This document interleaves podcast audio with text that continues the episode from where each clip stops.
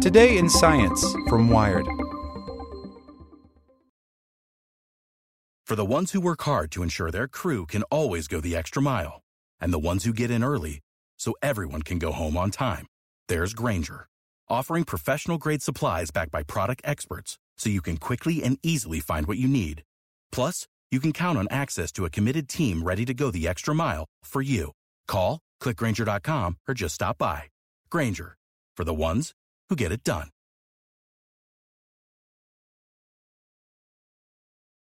Want to learn how you can make smarter decisions with your money? Well, I've got the podcast for you. I'm Sean Pyles, and I host NerdWallet's Smart Money Podcast. Our show features our team of nerds, personal finance experts in credit cards, banking, investing, and more. And they'll help you make the most of your money while cutting through the clutter and misinformation in today's world of personal finance.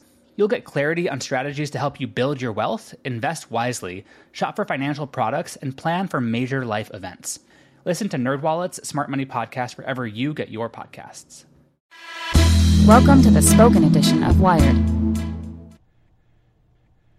Inside the Test Chamber for NASA's Astronaut Vehicle Double by Sarah Scoles.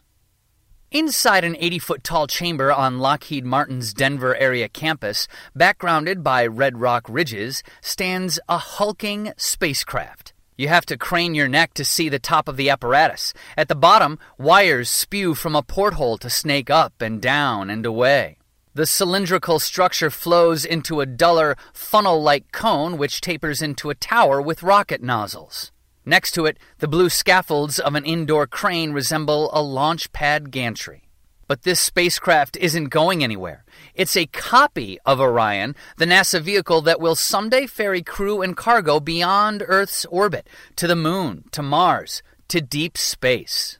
This Orion twin, which we shall call Pseudo-Orion, is architecturally identical to the real thing, which is nearly 2,000 miles away in Florida.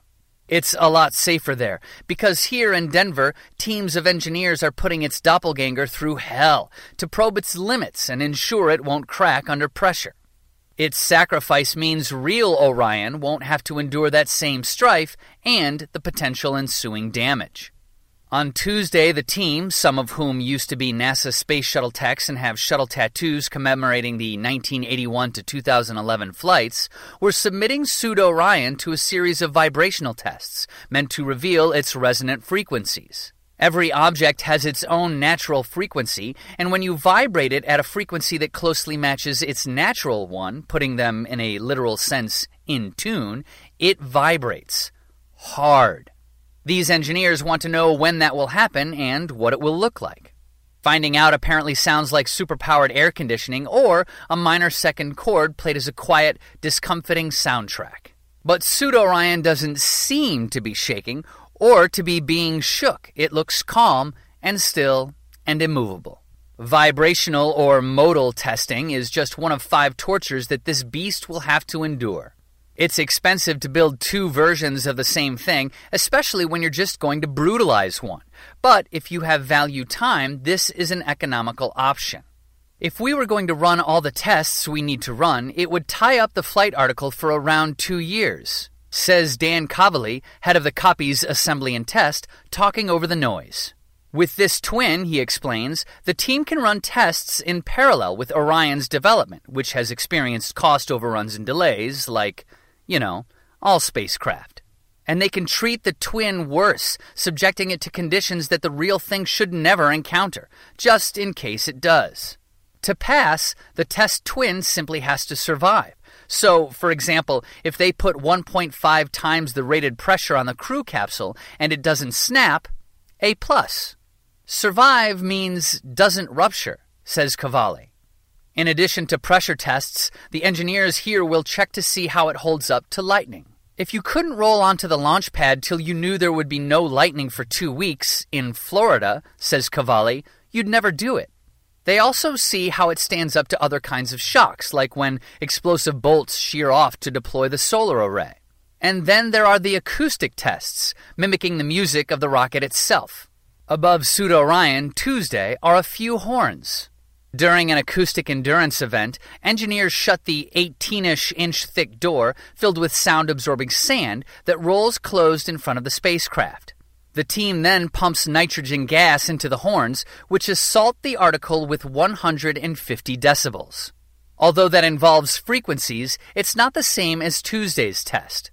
That day, a crane hefts a giant shaker motor, which does what it sounds like, up to Pseudo Orion. Engineers press the motor flush against its fuselage while the crane holds it in place. And then they turn the motor on. It starts to shake fast. The motor runs through a range of frequencies, and accelerometers attached to the body measure its response. The team will test the spacecraft as a whole and specific parts, in this case, the panels surrounding the crew capsule. During Tuesday's test, the frequencies are so high that Pseudo Orion looks eerily still, the only evidence of its assault that hum in the conditioned air. Orion's most basic resonance makes it sway from the base. Then there are the harmonics, the multiples of that frequency, the second of which will make it bend in the middle.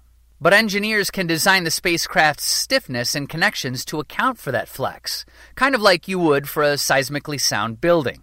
Each pseudo Orion component has its own vibrational thing going on. The team has predicted what those resonant frequencies should be. We don't expect to find anything new in these tests, says Cavalli. We expect to find we were right and now we know for real. As Cavalli finishes explaining his test, the sound stops. The motor stills. The silence seems wrong. A room this big shouldn't be this quiet.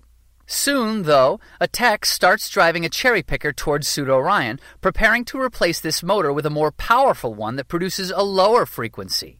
More shakes, just to be sure. Where real Orion will eventually go and when has shifted with the political and financial winds. Mars first? Moon first? To the permanent lunar orbit settlement NASA has planned? Through those changes, we haven't had to tear that thing apart, says Flight Director Paul Anderson when he stops by the test building. Anderson is in charge of Orion's second mission, its first with people, which will likely take place in 2023. Despite the changes in its future mission plans, the structure of the craft hasn't changed because Orion was always supposed to be a multi destination vehicle. When all these tests and the first two experimental missions are all over, NASA may begin producing, launching, and perhaps refurbishing multiple Orions for regular flights to deep space. Wherever in particular that happens to mean at whatever particular time it happens. For the ones who work hard to ensure their crew can always go the extra mile, and the ones who get in early so everyone can go home on time, there's Grainger offering professional grade supplies backed by product experts so you can quickly and easily find what you need. Plus, you can count on access to a committed team ready to go the extra mile for you. Call, clickgrainger.com, or just stop by. Grainger, for the ones who get it done.